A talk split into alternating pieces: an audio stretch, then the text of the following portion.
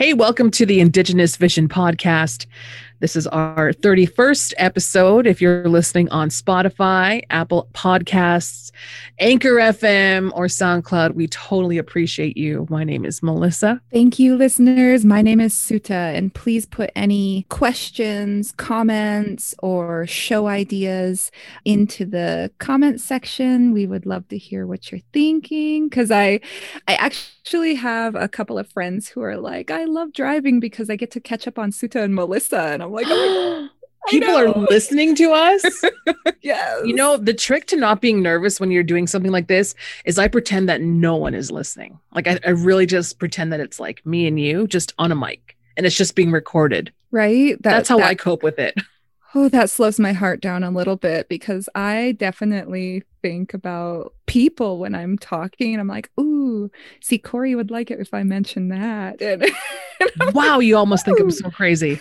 Stay focused, Suta. I can't even imagine. what a train wreck.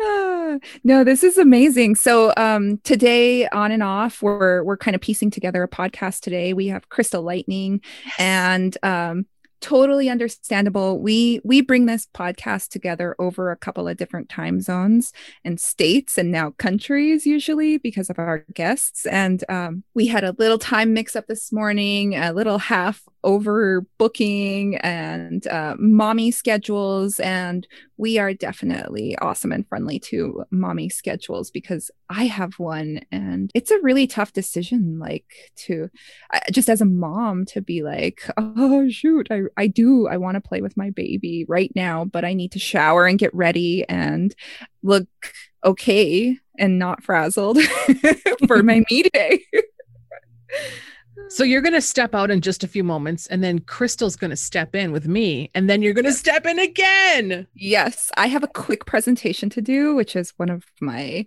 um, we don't get to talk about it too much. We should uh, we talk about mental uh, wellness, um, physical wellness, spiritual wellness, but a lot of that is anchored on our environmental wellness and the conditions of our immediate environment. And that's my forte. That's my um, my specialty is is talking about environmental justice and how it impacts communities of color. And I do it from a watershed manager perspective and the tool I created using our maps. And so it's a fun thing. Cool. So just a quick talk, and where I am actually talking about um, the Patuxent River and the Chesapeake Bay area. And I just put a new layer on the map that shows in real time i've i've chosen to have my intervals refreshed every 10 minutes. So every 10 minutes on the indigenous vision website you have access to a map that i think is created by the national oceanic survey people.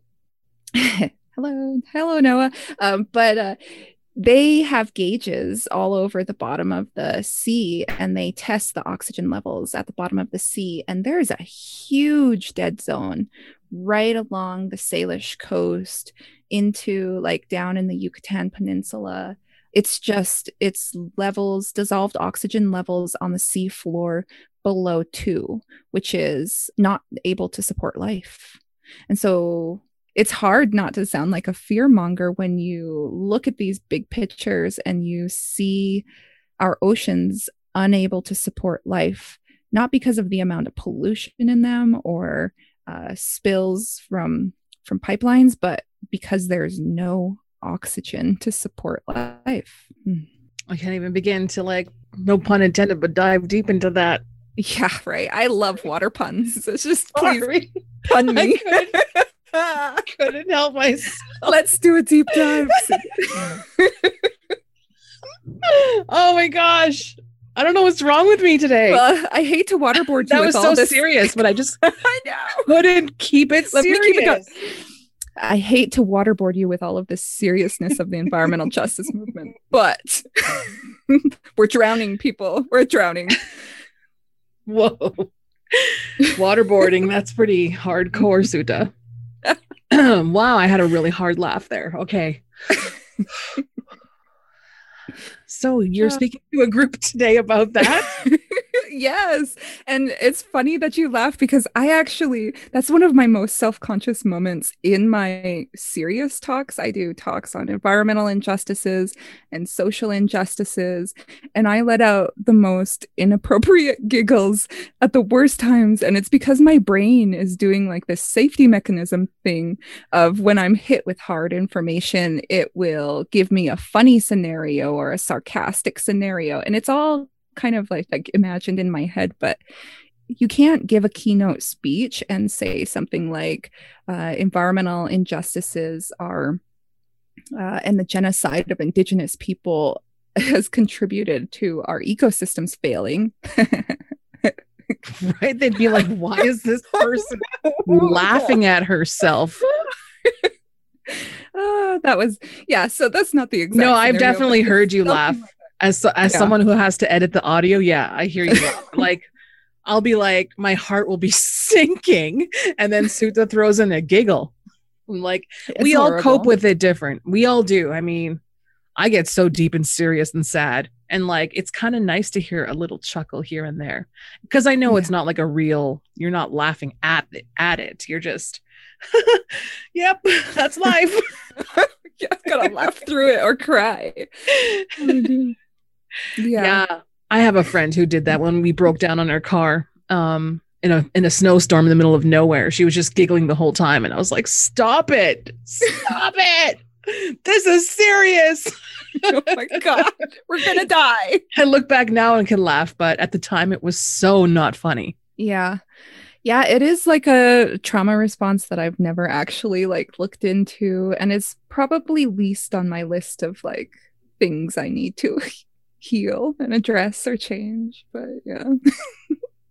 we'll get there. We'll get there. Ah, yes, yes. I've got a whole life in front of me. Um, but this it's just you know one of the part that i was laughing like sarcastically mind blown at this morning is that when i start to add on all these different layers as a watershed manager who has this tool to look at cumulative impacts of different industries you start adding on one layer and one layer and it's no question why we don't have ecosystems that can support life because you cannot walk a, mile like I used to say, you can't drive 25 miles in any direction without running into some type of super fun level environmental contamination.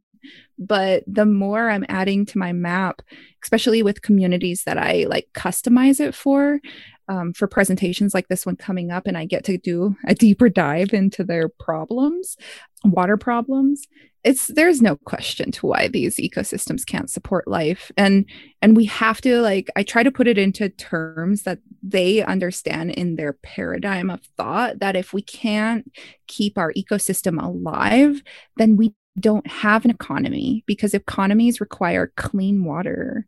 To grow anything you need clean water. To grow animals or or plants you need clean water and it can't be contaminated. And so yeah. It's like the I, most taken for granted element in the entire world is clean water. Right and it wasn't an indigenous practice to use the bathroom or dispose of your waste in the water. And so, as a watershed manager, I'm seeing all of these national pollution discharge permits or NPDES permits. I map those, and those are permits that you can receive as an individual or a corporation to discharge pollution. And those pollutions are going into the water. And we, in this country, the indigenous people were here for thousands and thousands of years, living in a pristine park like environment because they had traditional ecological practices and they had strict hygiene practices that said where you can bathe and where you can't bathe and how to use the bathroom and where to use the bathroom. And none of that involved using the bathroom in the stream or the river. I think about that a lot when I'm staring off into space, which is often, is how we like maintained our like sewage. Yeah. All those years ago. Yeah. In a clean for thousands of years without destroying anything. How did we do that? Well, Western science is starting to like catch on. And in the last few decades they've been really amping up the riparian management. So these are the buffer zones between activity and the river. And so for us as indigenous people I was told that we would have our bathroom spots away from the river, away from where it wouldn't drain into a spring or anything like that, because we have, like, we walk down to the river and grab a, a bladder bag full of water and so you're not going to go want to grab a bag of water where you know that another teepee is using the bathroom there. It's just Heck it's, no. it's, it invites disease and illness and all of that. And so we had we were very up and up and we were already utilizing the concept of riparian areas and buffer zones. Beautiful. That's good mm-hmm. to hear. Good to hear. Mm-hmm. So we're going to have Crystal on the show in uh, just a few minutes. But um, what was your first interaction with Crystal? Like, how did you meet her, or how did you hear of her? I just want to know, just for reference. Oh my gosh. Okay, so it's been long. Uh, I have a poster around here somewhere that she signed. It must have been in 2015, I think think because I had this idea. Remember the studio that I made at home? Yes. And I wanted yes. to record there. Yes. So I helped I you upholster a... the couches. I helped yes. you upholster all those couches with like this white, uh, white sequined furry fabric that I still have those couches. Anyways, anyways. Beautifully purple. They're beautifully purple again. I love the purple. I was collecting posters that I was going to frame for artists that we work with or support or just, you know, love. And I wanted those in the studio. So I had her sign a poster and it's the one with gold chains and she said to ivy studios um, but she wrote ivy like poison ivy instead of like i V. right. Okay. and I was like, oh, and I didn't look at it until after I got home. And I was like, oh, no, it's the wrong Ivy Studios. I d- that was not the first time I met her. I feel like I was at a show before that because I bought a pink scarf from them. I always try to hit the merch table at any show I go to. I think that's the best way to give gas money and get something awesome from the show. Definitely. And I think all bands should have a donation jar too, just for people to like throw in there. Yeah. Yeah. I've like people that. do it now. Like mm buy me a like you're buy me a coffee. Yes. Thing. That no exactly one like throws any money into. Ah, I'm gonna buy you a coffee. right? Anyways, Crystal Lightning. Crystal Lightning. yes, Crystal Lightning. And so then um I saw that she was on American Pie which I was like, oh my God, that's cool. She's a native actress and she's nice and she's accessible. Like, I've had experiences with bands where that they were small and playing dive bars and then they got big. I don't want to say uh, the band's name because they're big now still. But when they were at the dive bars, they were super awesome and nice and like, hey, thanks guys for being here. Thanks for supporting us. It's good to be in Missoula again. And then I went to their show like four years later when they got famous and they were staring angrily at the crowd like we bothered them. And I'm like, wow, I think I've given you individually as a band like 500 or $600 in t shirts, albums, I think I bought every album. I bought multiple t-shirts. I bought the record. I bought how many show tickets. And um, you're looking at me like I stink. or like you're looking at the crowd like the, the bass player was just so mad.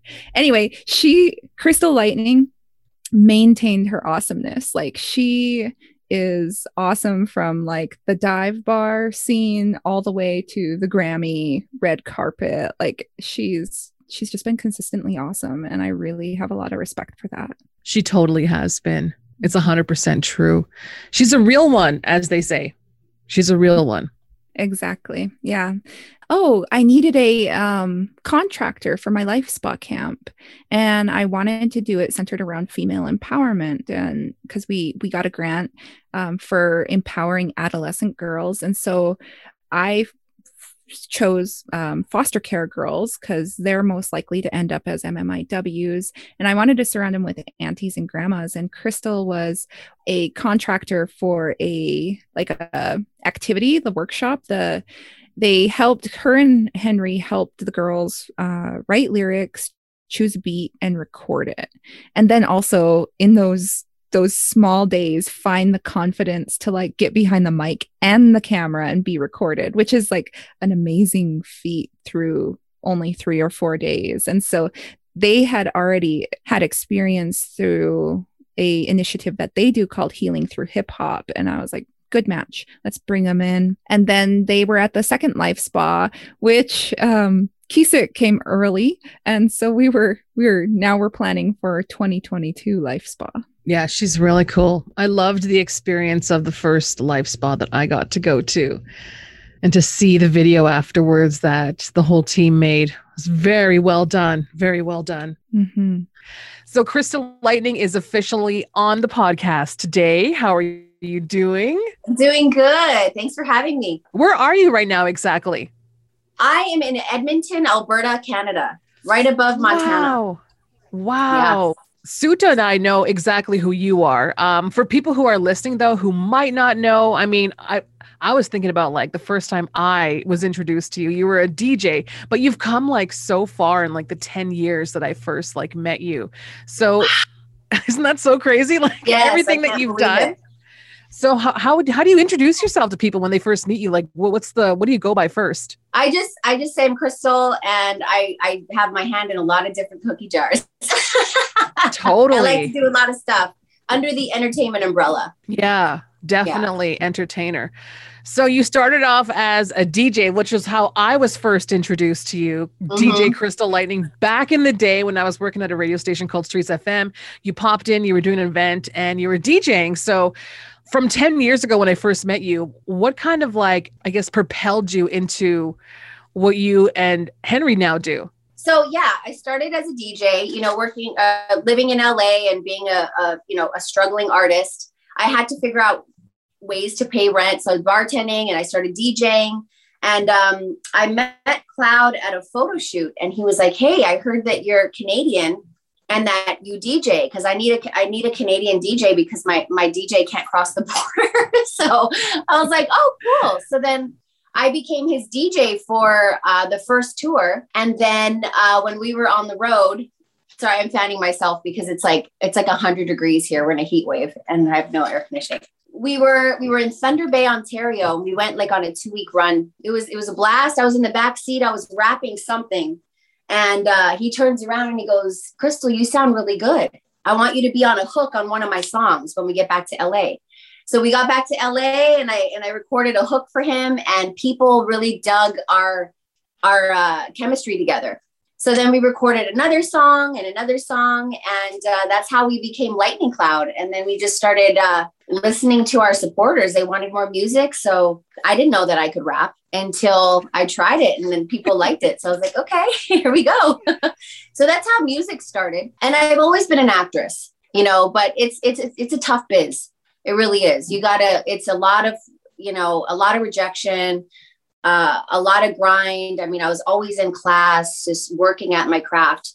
So I, I found other outlets, creative outlets to um, you know, to dive into, and music was one of them. And uh, yeah, so then you know, continue to do that, and still living in LA. And then uh, we were like, hey, we've been together eight years. Why don't we have a baby? Like, are we gonna have a baby? like, sure, why not? So I got pregnant. And then um, on our on our green chili tour in the Southwest, I was like seven and a half months pregnant, like on stage, you know, just going at it. So much fun. And so our last show was in was in Edmonton at the casino. So I'm on stage, and all of a sudden, like all of a sudden, my water breaks on stage. Five and a half Unreal. weeks early. Yeah. And I mean, it's it's not like, you know, it's not like you, I just thought I peed my pants. I was like, what's happening here? So I went to the hospital. I ended up having my son six, almost six weeks early. And while I'm in the hospital, I get a call from my agent because I had to stay in the NICU for 21 days because he was really small because he was he was early, right? Totally healthy, but just really small. And uh, my agent says, "Hey, remember that thing that you read for like five months ago? Well, they want to see you again, and the director's going to be in Edmonton." And I was like, "But I'm in the hospital." So I talked to my nurses, and they were like, "Oh, we got it. Go ahead." But remember, I'm on tour, so all I have is like pregnant like show clothes, like big sequin jerseys and, you know, so I went to Value Village and I bought like this, you know, $10 outfit, went to the callback, met the director, and uh, I ended up booking Trickster while I was in the hospital.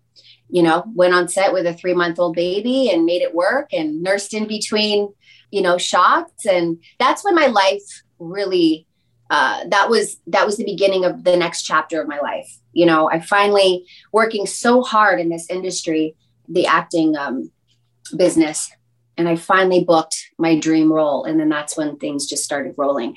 And I always thought, I was always so scared like, oh, if I have a child, like my career, you know. And then once I said, you know, screw it, let's do it, it's like my universe opened. It's crazy. Wow, Amazing. What a crazy story. I know. I know. yeah.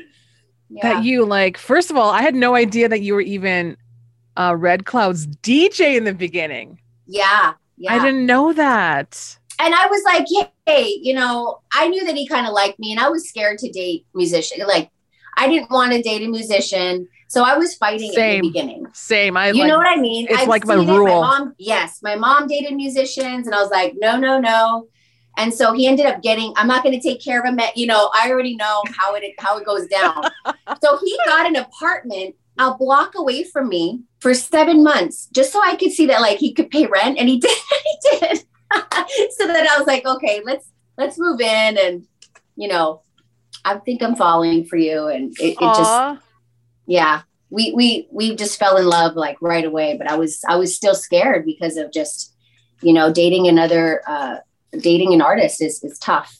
I wouldn't have it any other way now. It's just it's incredible. Ten it's years so, later awesome to watch you guys. I mean, just to think of the journey you've been on, and like if anybody's watching you on social media over the years, you can just see that your love is just carried on and expanded. And it's so inspirational to take in, especially in our community where there's yeah. so much dysfunction and so many, so much trauma bonding going on. Yeah. Um, it's really cool to see like a couple living their life authentically and just doing whatever they want while still maintaining like a solid love bond. Yeah, it's true. It can happen. It really you can. Know, I had a yeah, I had a lot of barriers in the beginning, and um, because I was scared. Like, and then after, I just I just dove in, and I said, you know, what better time than just to trust? Like, if he if I get my heart broken, it is what it is. But he was the same, you know. So we just kind of like fit you know, I probably had some daddy issues. He had some mommy issues. So we kind of like made the puzzle work. It was like perfect. yeah, I think a lot of people think that they have to be like perfectly healed and perfectly this in order to move no. into a relationship. Yeah. That's what people, no. a lot of people think that. I'm here to prove you wrong. you sure and you are. can work together. You really, you can, you can work together and be in a relationship. You know, the boundaries and all that other stuff. But yeah, it's possible for sure. I love it. So you did music, then the acting kind of just took off as soon as you gave birth, which is so crazy. That really is yeah. like the universe kind of just stepping in, being like, it's time for you to like live your truth now that you're you you wanted it and it came, it arrived. Yeah. You you opened yeah. up to receive it. Absolutely. That's exactly what happened.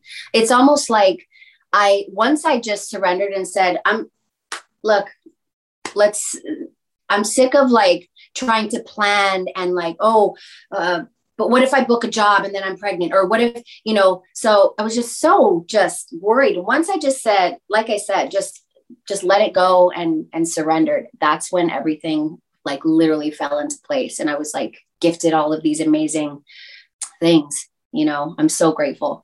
It's awesome to watch. So before Suta jumps on, I just wanted to go back to Lightning Cloud. It's been like a, a few minutes since you've uh, released anything new, but you have been doing the Green Chili tours up until the pandemic, unfortunately. But yeah. is there anything new coming, or have you even thought about that? Are you just way too busy right now? No, actually, um, now that things have slowed down a little bit, um, I actually have some solo music coming out. Um, Cloud and I, yeah, Cloud and I have a, a, a, few collabs that we're doing, like guest verses on a few of our friends' albums and stuff like that. Um, and we still, you know, we have a show next week coming up, a Lightning Cloud show where I'll do uh, some so, some of my solo stuff. He'll do a freestyle or whatever he does, and then we'll do our like a couple of our hits together. So that's what we do for like you know when we get booked as lightning cloud. Uh, so we still perform together. We love it. But he was like you know what babe? Why don't you do some solo music? And you know i put out a few records and it's just fun. I love it. So i got a music video dropping next friday. It's called i'm the one. And Oh i shot it at red yeah is that what, yeah. the, is that what your Oh Instagram posts were about? I saw you posting like these crazy shots and videos, and I'm like, what is this for? Is that what it was for? Yes, yes. Wow. Like in the swing and the red boots and the the lowrider bike. Oh yeah, so much fun. I love it. And and again, that's I do that for fun. I I don't do that for clout or anything else. That is just another you know a, like creative uh, outlet that I just I just want to have fun doing. So that's dropping next Friday. Um, and I got another one that I'm working on.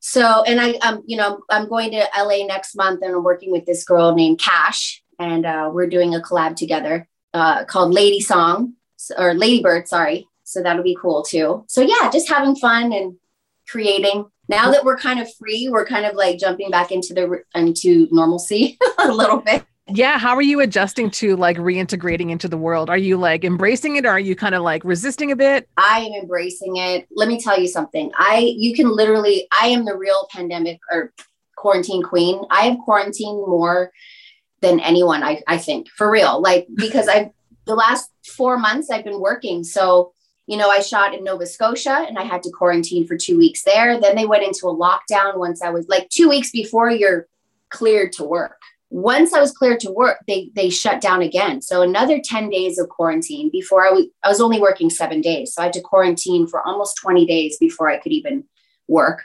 And then I just worked in North Carolina last uh, week and I had to come back to Toronto and do the government quarantine hotel thing and I'm still technically in quarantine now because you have to do like I I have quarantined so much it's just nuts. So I'm just like woo let's fly. I can't even Let's go. imagine. yeah, I'm so happy that the travel restrictions are, are chilling out a little bit. Yeah, I'm trying to come back to Canada, but I don't want to quarantine. So I'm kind of waiting until that goes Wait. away. It's annoying. Yeah, they call you every day, and it's just yeah, just wait a little bit. They Yeah, actually check up on you. I was wondering about that. I'm It- like, I wonder if I could like just kind of sneak by. they check on you, but you know, leave your phone at home. What can you tell me about this new single? Uh, this new single is called I'm the One.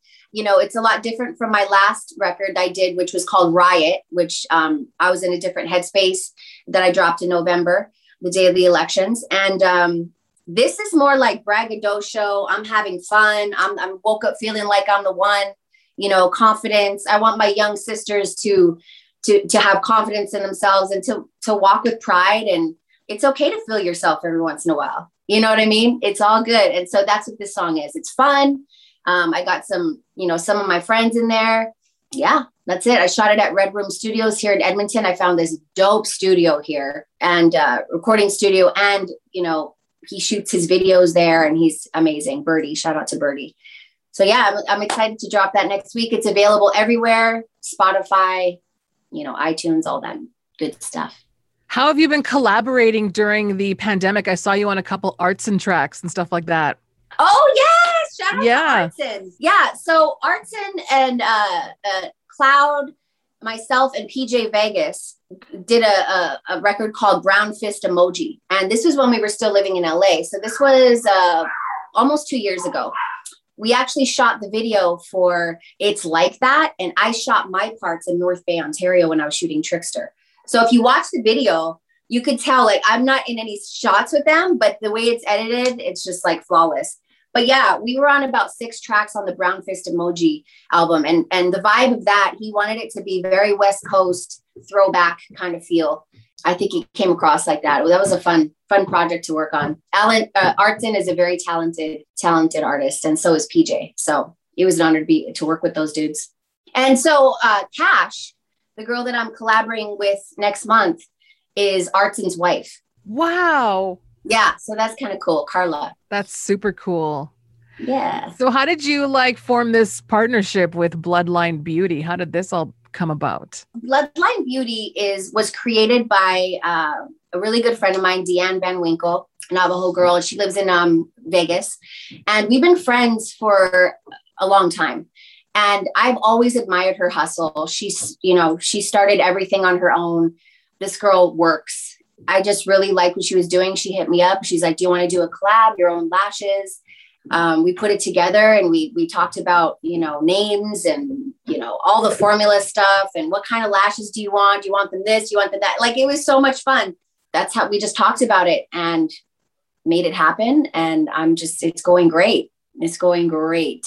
Yeah, it's so inspiring. As someone who loves loves makeup, I've always kind of wanted to do my own brand as well. So to see you should, yeah, seeing like you know native girls out there doing it, it's so inspiring. I mean, we've had Prados Beauty on the show.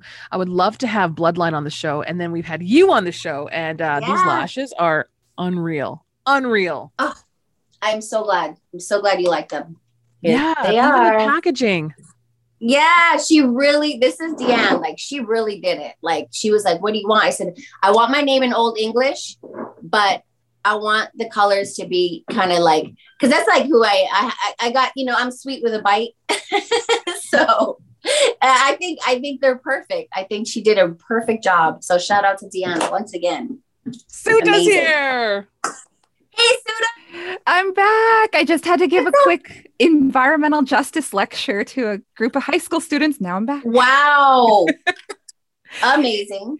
It's fun. I get to use my map. It's slowly catching on. I think we have about 1,200 views a month on that. And so, but it should be picking up because it's, as far as I know, as a watershed manager, it's the only tool that we have to like visualize the cumulative impacts.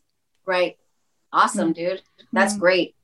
The scientist has entered the us. chat. but I did right at the right time because I love the lashes.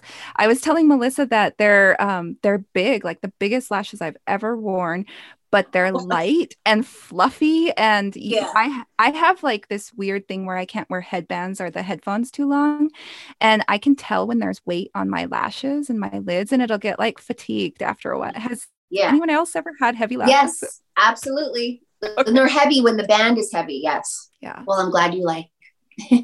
oh, I love them. yeah, I had to buy two pairs because I just knew I was like, those are big. Like I need big, and I was like, yeah, because I will wear them out. Yes, girl. Thanks for the love. I appreciate that. So we were just talking about how she started out as uh, you know DJing with for, with Red Cloud, then Lightning Cloud formed, and then you know they fell in love, and it was this crazy story, and then they had a baby, and then Trickster blew up. So that's kind of where we're at, Suta, right now. So maybe you want to.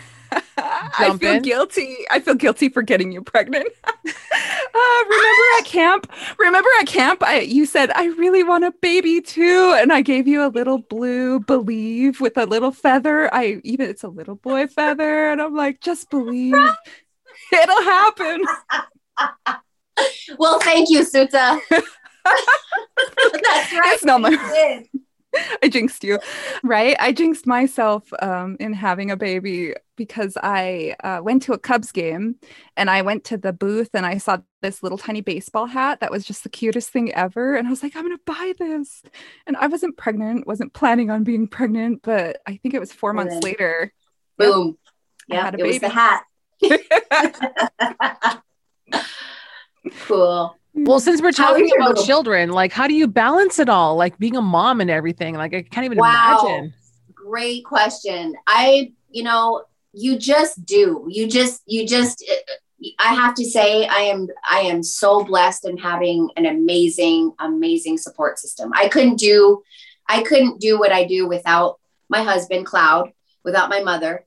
Like when I'm out of town, they take care of him you know so that's like that's huge i i shout out to single mothers because wow it's a lot of work and you know i only i only have one and it's it's a lot of a lot of work it's a lot of your attention i mean it's, it's your world basically but you still you got to work and yeah. you still have to be happy and chase your dreams and so you just make it happen you know now he just started preschool um, he's two, like a little early learning. So that helps three days a week, you know, so I can get my stuff done and, and things that I've been putting off for a little while. Uh, I can, I can work on that stuff. Um, but yeah, it's all support. It's, it's cloud. Yeah, it really is. It Yeah. really is. Same here is I wouldn't I wouldn't be able to do this podcast if Tyler wasn't out watching Onan right now. And Yeah. so it's just and I don't want to do um daycare just yet in the pandemic Yeah. right now. Like preschool, a preschool I think I would be safer with because but the Yeah. like the drop-in daycares where babies No, I get it. I totally get it.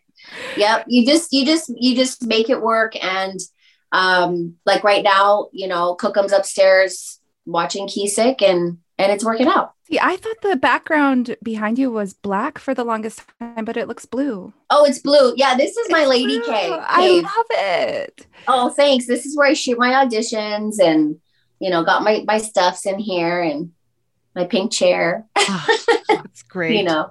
you have Yeah. a lady cave. That's freaking dope. Down in the basement. This is my this is my spot. Yep. Mine's in a pool trailer. I I bought a cargo trailer for a couple thousand dollars and then spent about the same fixing it up like a home inside. It's kind of like a tiny Nice. home. Yeah. Beautiful. Yeah, you got to have your own creative space at wherever it is. Garage, who cares? You know, hmm it's your place to go and and chill out, get creative, write, whatever. You know, sleep. With my son, I call it spa time. Mommy's doing Yeah. spa time now. oh, He nice. that. He gets that. Do you have any questions, Suta? Remember, this is all edited, so no. Yeah. How, like, what are plans that you can talk about? Like, you've just been slaying. And I was going to uh, just stop and, like, ask everybody to bask in the glory of this female gathering right here. Like, I just, I was thinking about it yesterday and I'm like, oh my God, I'm so blessed. Melissa is like, she's got her own record label and she's just doing it. She's Yeah. killing it. And Crystal is like this award winning actress now. I'm just like, oh, yes. And then I'm like, oh, hold on i started an organization Yeah, you're like a We're good. genius.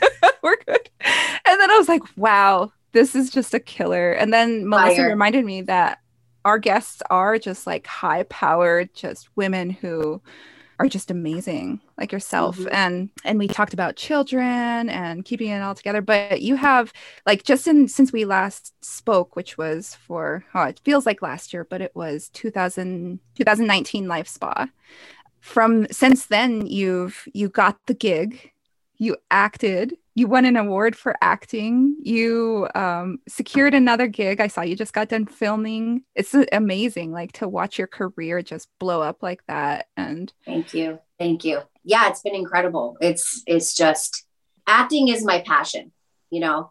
Um, performing is my passion. So like I was uh, was telling Melissa, you know, everything that I've done in my life, it's under the umbrella of entertainment, performing.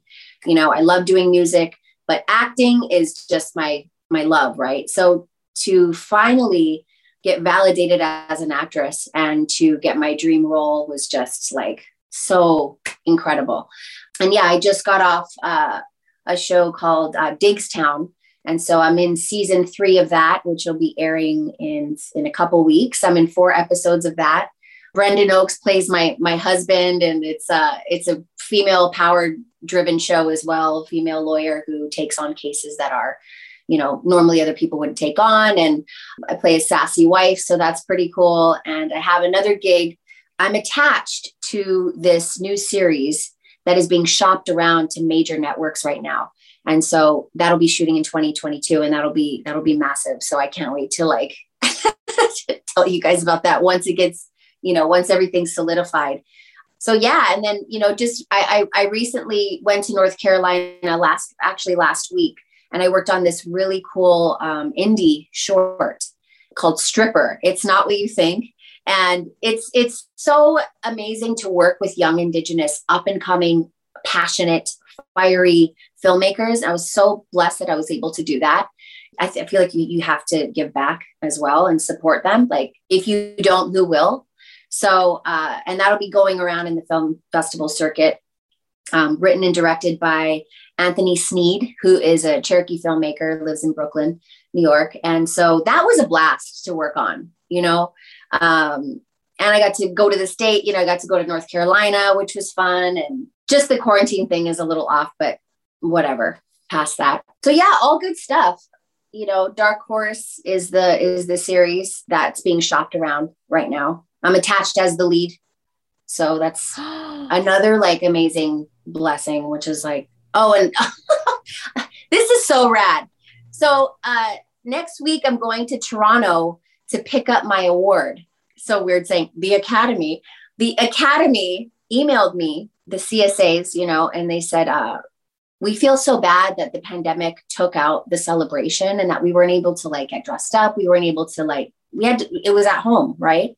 So they said, um, we're having a photo shoot with like one of the most amazing uh, celebrity photographers in Toronto. And uh, we want to have a photo shoot with you with your award and to pick it up. So that'll be cool. I get to pick up my award. Oh my God. I just can't believe it sometimes. I'm like, dude, this is crazy. Wow. No, I still. Still. I just screamed. You couldn't hear. I was on mute. Um, oh, got chills because my next question was like, I'm like a forward planner, and I'm already like thinking about the looks that you'll have on the carpet. I can't. I, I I know. I'm like, which way do I go here?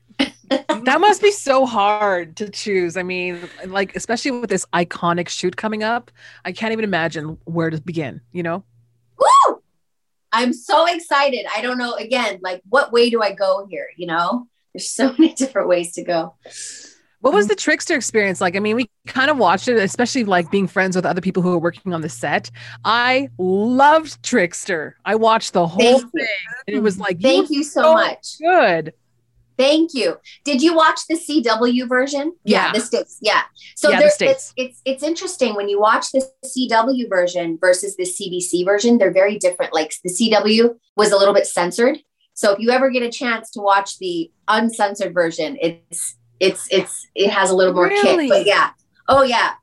Huh. Um, you know, like the CW, they blurbed out like this the cuss words, and there was a few scenes taken out, but still, you got the feel of it and the story it was it was an incredible show to work on like just like i said just to play a multi-dimensional character like maggie who has so many different layers going on and so many different things happening in her mind and her world and also being a loving mother but doesn't know how to show it mental illness substance i mean it was like as an actress it was a dream role to play I always felt like I wanted to prove myself, you know, like I want to show you that I can do this. I'm not just the way I look or whatever. I always got these little, you know, roles that were like, eh, I wanted some meat, you know, I wanted a nice fat meal. And that's what I got. I just dug into it and it was, it was amazing.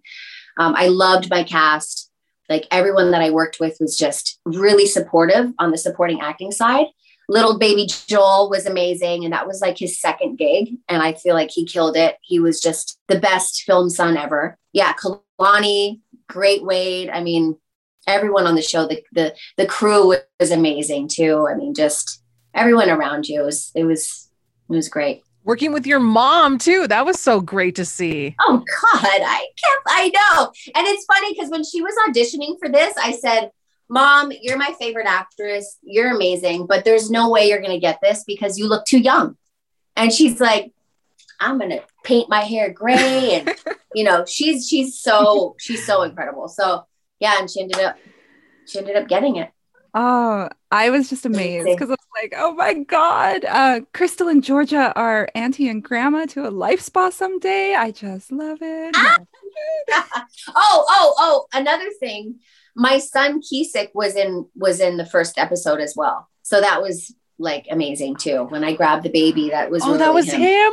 Oh yeah, yeah. Oh, because wow. they had a baby that, and I guess the baby didn't, you know, didn't make it. So I said, you know, I have a three month old in my trailer. That's tiny. He's six pounds. They're like, oh yeah, you know. So we had to like, you know, put the little makeup on his little. He's tiny. He's tiny.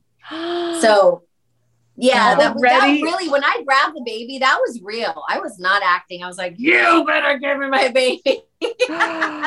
wow. Bear came out. No, that's yeah. amazing acting, and that's what I was thinking. I was like, "Wow," because I have a hor- a funny, horrible experience. Um, me and my friends from high school, when we were like 13 or 14 decided to make a series called Killer in the Basement. And I am a horrible actress. I said oh before I needed to die. And um, it was just really bad. Like my friend was like, vroom, vroom, there's a there's a chainsaw coming towards me. And I'm like, oh, oh, ah! and it's so what advice what advice do you have?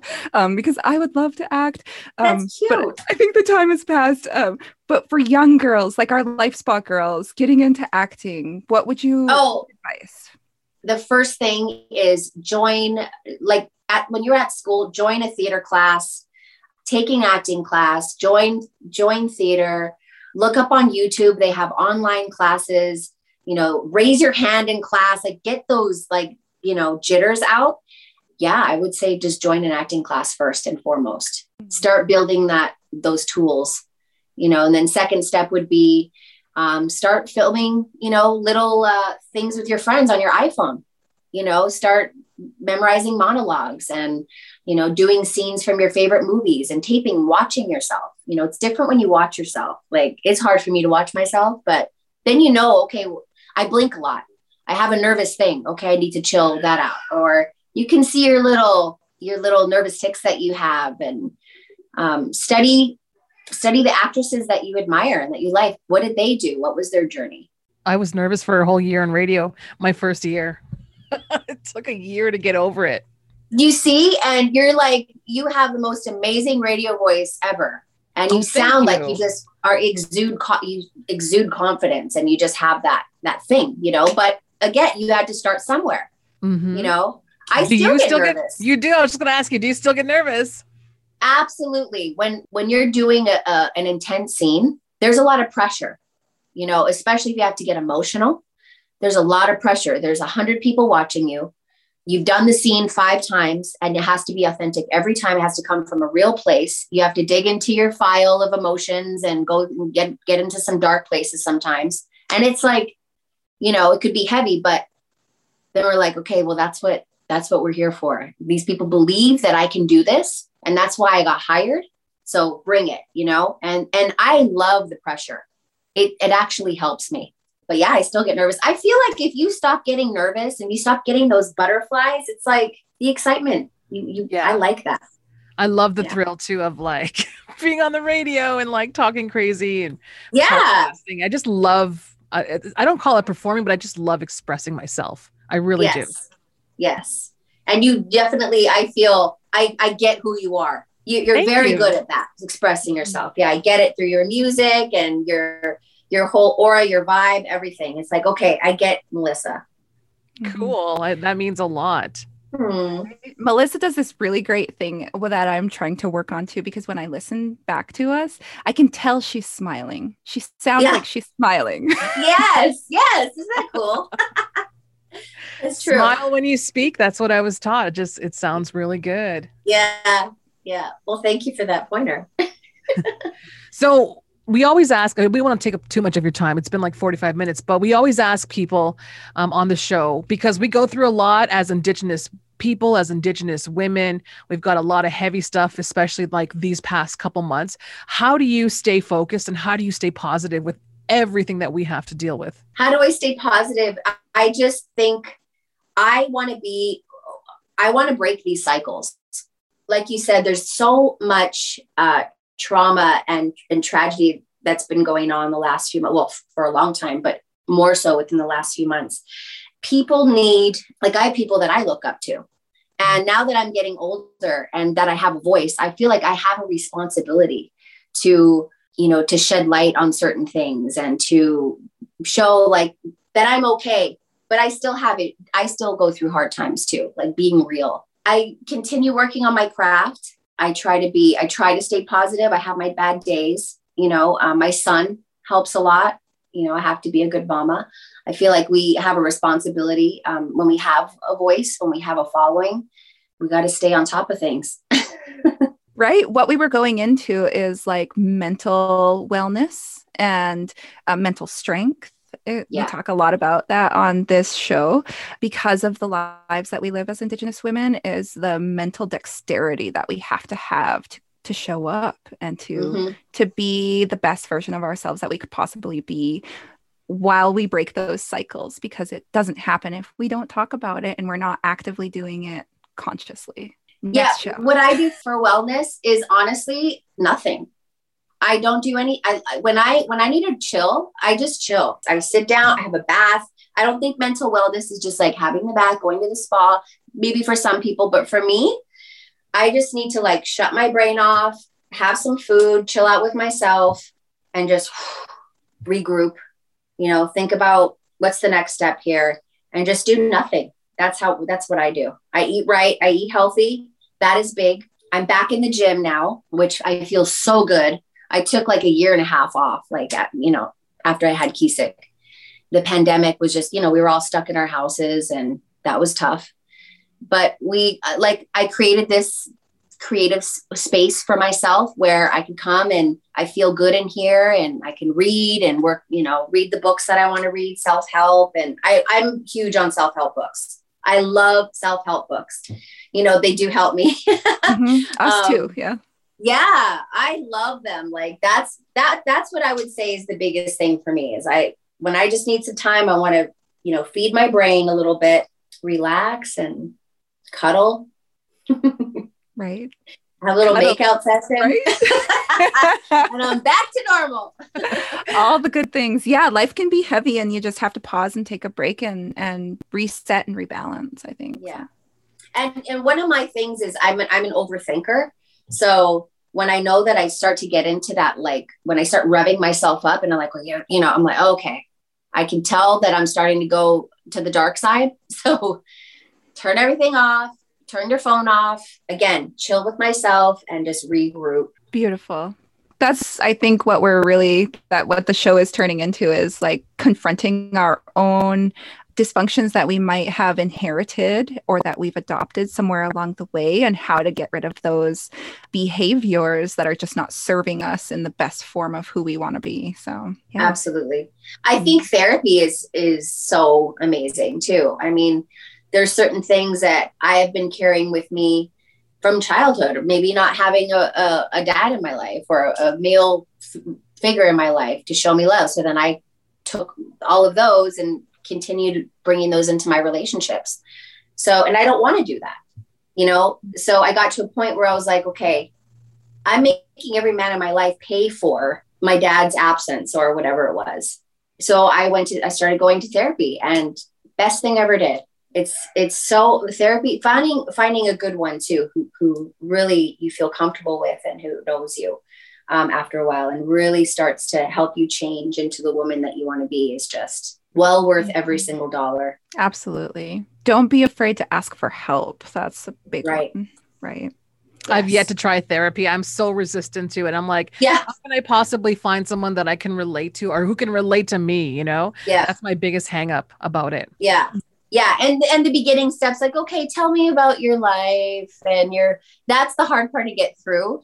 And you i think you know the first couple sessions like if this person's going to mesh with you or not and that's okay. Amazing. Really something i want to i want to start getting more into is is um influence on young girls. Because now that i'm back here in edmonton i've you know i grew up in la my whole life. So now that i'm back i mean i moved to la when i was like seven or seven or eight you know? So now that i'm back here and the reason why i am staying here because in the acting business you can be i can be anywhere now because i put myself on tape and then you fly to where you need to work. Just for my son being grounded in, in culture and because cloud works here now with the nation this is where i need to be. I really feel like the universe is showing me like this is where you need to be because my influence it can make a difference here especially with with the, the young girls the youth. I want to help them you know when you go on the res and you see that they can't even look you in the eye they can't e- like there's so much like this i want to help and be like come on like mm-hmm. help build you back up you know mm-hmm. and and that all stems again from the transgenerational stuff shame and and not you know feeling confidence and all that other stuff so that's kind of where i want to go into next that's so awesome. my personal stuff yeah. Well, I love the lashes and the start with the domestic violence contribution because that's so needed. And I know that when we get mothers out of those situations, we also get daughters out of those uncomfortable absolutely. situations. Yeah, absolutely. So. We didn't even think of that until, oh, yeah, we, we sold out of the first batch. What should we do with this cut? You know what? Why don't we donate it? Oh, God, we have to donate it. Of course. Mm-hmm. We're so fortunate that we get to do things like this And I mean, I, I, I have my name on lashes. Like that's amazing, you know, and I'm something that I've always wanted. So yeah, I have to give back. I want to help these girls that are trying to transition into into getting their stuff back together and who are escaping domestic violence and or addiction or whatever else. So this this place that we're donating to, it's it's a transition place where they go and they they get settled and ready for their next uh, step in life. So Amazing. Yeah, and we have awesome. so many foster girls aging out of the system, being homeless, and then becoming MMIWs as exactly. well. And that's why we work with the foster girls. Yeah. But I have I have a teepee ring project because I just realized, like, duh, your people are teepee ring people too. Yeah. And my map covers a lot of Cree territory in Alberta. Right now, we're working with the Historical Act. The Prime Minister, her name's Leela Aheer, I think, and she's the Prime Minister of Women and Multiculturalism. We found one of my elders on this Blackfoot Map project. Her name's Rebecca Many Gray Horses, goes out to the sites for me, takes pictures, like records access challenges. And there, there's these teepee rings that are located in the Edgemont development in Lethbridge and the homeowner ran out and chased her away and yelled at her and so right now we're in talks with the prime minister or the prime the minister of of multiculturalism of okay so if these are registered on the historic act registry how do we access them? Because i called the edmont developer and he said oh natives from a long long time ago used to use come down and use those rings and do some kind of ceremony in them. And i'm like hold on, Minister of Multiculturalism and Women. Those teepee rings were put down by a Blackfoot woman, my right. grandmother. And you, you can't have mm. a teepee ring down without a woman there. Right. And what I'm telling her is that from an environmental perspective, we have to know where our camps were and what we were eating. That's climate adaptation for like 10,000 right. years. And so now we're in this talk of, of switching emails between me and her and this elder of how do we access these sites that are already in the register when we're considered historical long long ago practices but we want to take a group of girls out and have a pipe ceremony mm, oh, amazing and so and that for me is building up their confidence in the same way of like yeah. c- cementing it to the land is this is how powerful you are because your mm-hmm. grandmothers put this teepee down mm-hmm. in the 14 1300s and it's still here and they lived here and they did this and they conducted life like this. Here's a gra- that, that's my auntie and grandma concept. Here's a grandma telling you all this information um, so that it's yours now. Right? Yeah. And to preserve it and to keep it going so that it doesn't die out, you know? And that's, mm-hmm. that was whole part of the whole residential school uh, thing too, is just cutting all of all of the culture out all of the traditions out. So the fact that you're still carrying on those and and implementing that that into these young girls and you know giving them ceremony i mean and they're you know being troubled i mean that can change their life their direction forever. So that's mm-hmm. amazing. Definitely something i want to be part of you know and learn more about myself because i grew up in the city so it's hard for like i i'm so hungry for that i'm so i'm starved for that for for the culture and relearning cree you know learning cree again and i want to teach my son cree and going to ceremony and you know mm-hmm. all of that all of that good stuff that we have mm-hmm. we need mm-hmm. to save it you know because it's just dying out absolutely and in every hard time in my life i've actually gone back to a story or I go to the land or a river and I think about the stories that elders have told me and that's what makes me strong. Like I can get through it because I have all of these historical stories of struggle and then triumph and balance coming from the struggle. And so that when I'm in my hard times and dark spots, like I realize that that's just part of the growth and that's the growth that's pain for something better to come about so. Oh for sure. When you're going through a hard time it's like my mom said she always used to say when you're in when you're in that place just things are about to go back up and when things are amazing milk them because they're about to go back down. That's just the way life is you know? So it's just not getting stuck there. You just know okay this is going to pass. Everything passes. Everything. And it always works out for the better it always yeah. does. I feel like, yeah, yeah, or works out the way it's supposed to be. That. Mm-hmm. I mean, I it's so funny because I told Cloud the other day. I was like, "Oh my gosh!" And I was in one of my, you know, things, and I said, "I just feel like I'm, I'm a little scared because things are going so well. You know, I got gigs lined up and things are like happening and uh, all my dreams are coming true. And I feel like something's about to happen. Like, he goes, No, you've worked your whole life. Now you're getting, I don't want to say rewarded, but it's finally happened. Like, they're coming back, you know? So it's not, you know, because I have that whole thing in my head where things are great, then now something bad has to happen, or things are bad, now something, you know, and he's like, no, it's like, it was, it was hard my whole career. And so you're finally reaping the benefits, I guess. He's like, just, just accept it and quit having negative thinking. I'm just like feeling scared for a minute, you know? Yeah, your stamina, your stamina is exceptional just to to keep going and going and going. It's I don't think a lot of people realize how hard it is to continue your passion, you know, year after year. It's it's difficult. I mean, as someone who's doing it on by myself and not really getting paid for it just yeah. yet, I yeah. still keep pushing because I know that there's going to be a light one day where it's like yeah bing. It, and and it will. It's it's so true. It's so true. There was so many times i was like man can i get a can i get a bone? Can i get a break? Anything like working in class bartending three different bars djing you know till four in the morning going to this audition going to that audition always getting so close like call back and call back and call back and never booking it. You know seeing the billboards like of you know one of them one of the classic stories is um is is Twilight. I had like three callbacks and three call, and I was like, "This is it. This is it. I'm finally gonna get a, a, a gig, you know, that's legit and that's like a big gig. This will change my life." Went to the callback. Went to the callback, and I thought I had it for sure. And then a few days later, my agent calls me because they went the other way, and I was like, "You know what? That's it. I'm quitting this business. I can't handle it anymore. The rejection and always getting like." Here's a piece of steak, you know, here's some food. Are you hungry? Nope like always like that, you know? I was like, no, I can't. I got to keep going. I got to keep going. 10 year 11 years later, it took that, you know, it took I've been doing this since I was 9, 9 years old. It just I just you just have to keep believing and if it's not meant you'll know. It's like, okay, my path I want to take this path now. You know, something else is calling out to me. I think you I think you do. I think you feel like all right, I want to do this now the universe tells you. Mm-hmm. I was mm-hmm. like, okay, I'm not, I'm not going to worry about it anymore. Let's have a baby. And then boom, here you go. just believe, just believe. Yeah.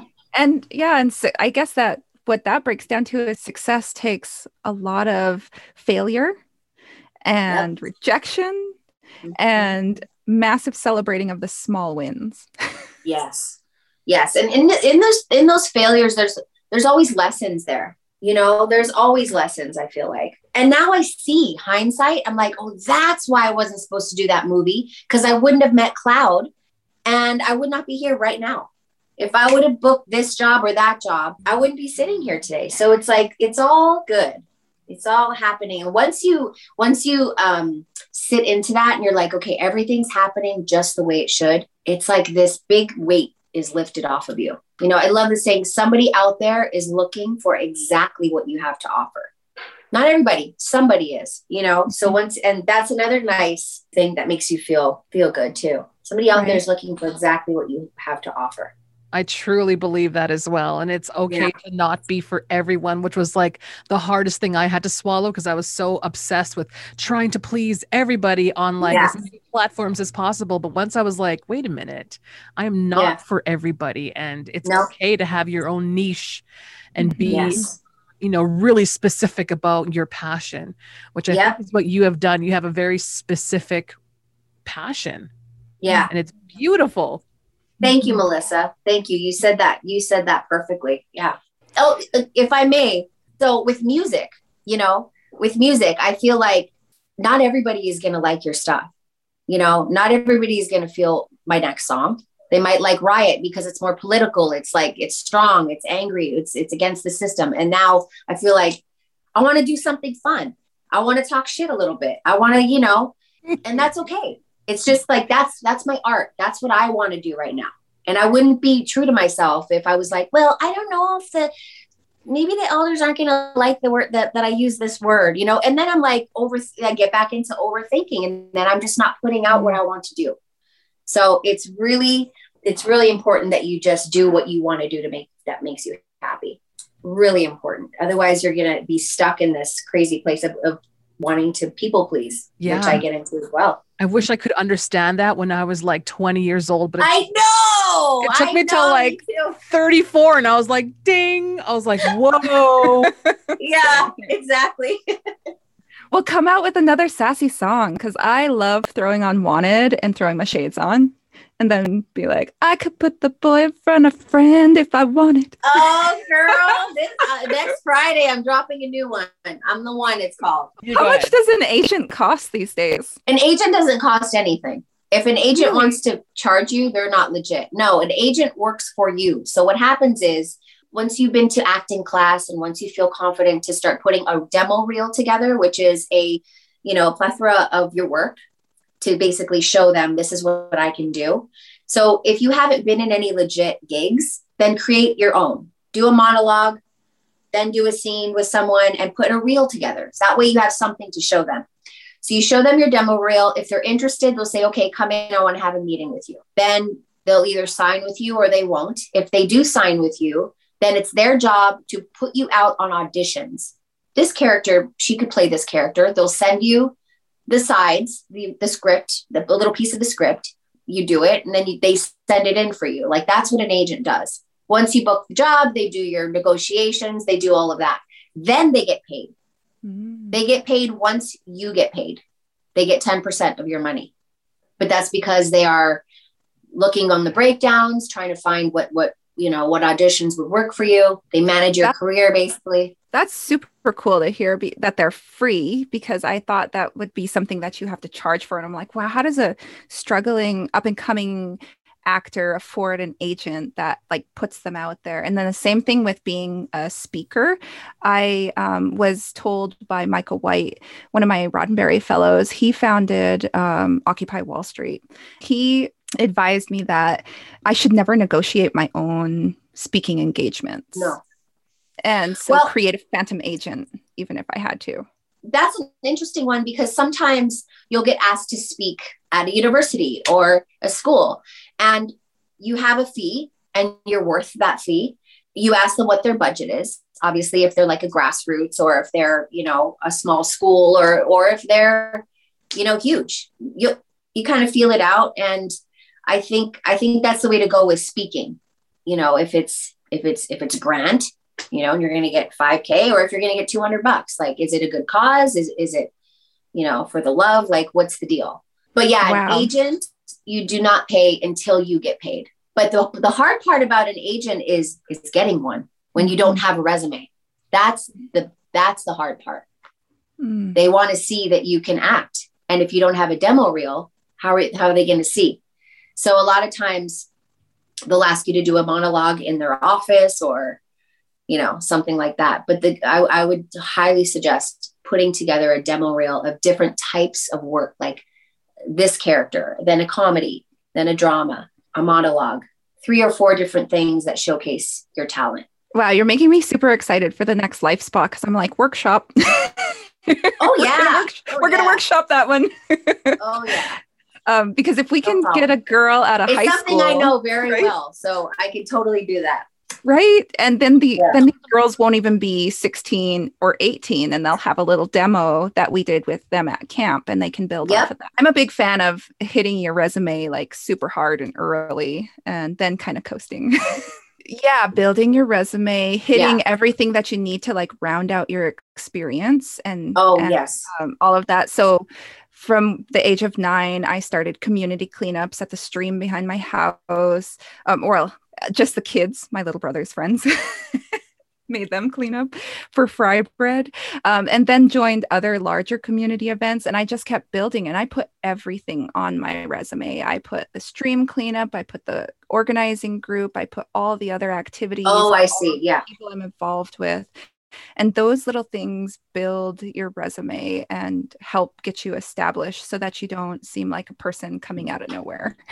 Yeah. And and being specific like i i'm like okay on my let's say instagram somebody told me if you're doing music just post about music if you're doing acting just post about acting You're- and i'm like but that's not who, but that's not what i I do a lot of different things. Mm-hmm. So then I'm not being like true. I do a lot of different things. So, you know, on your resume, if you do a lot of different things, cool. And then if you have a website, then you can be specific, right? This is my environmental stuff. This is when I speak. This, this, click on whatever you want to see, kind of thing, right? Amazing. I just love, we could keep talking these anti talks yeah. forever. and I hope the girls are listening um, so that if they have any questions or need like navigation, these two women are both, I think all of us have pretty unconventional careers that are highly creative, highly passionate, and we kind of yes. just made our own way in them. And we don't have bosses either. we nope. don't clock in. Uh, nope. Uh, and we're we're all of the money that's in our bank accounts is money that we worked hard for. So mm-hmm. Facts. And we look Facts. damn good. we look uh, hello. Let me insert hair flip there. yes. Well, awesome. thank you for being on our show. I really appreciate your time. I really do. Oh, thanks. Yes. Thank you for having me, Melissa and Suta. You you you two are amazing, and I love you both very much. And anytime, anytime you want to chat, thanks for the love. Bye.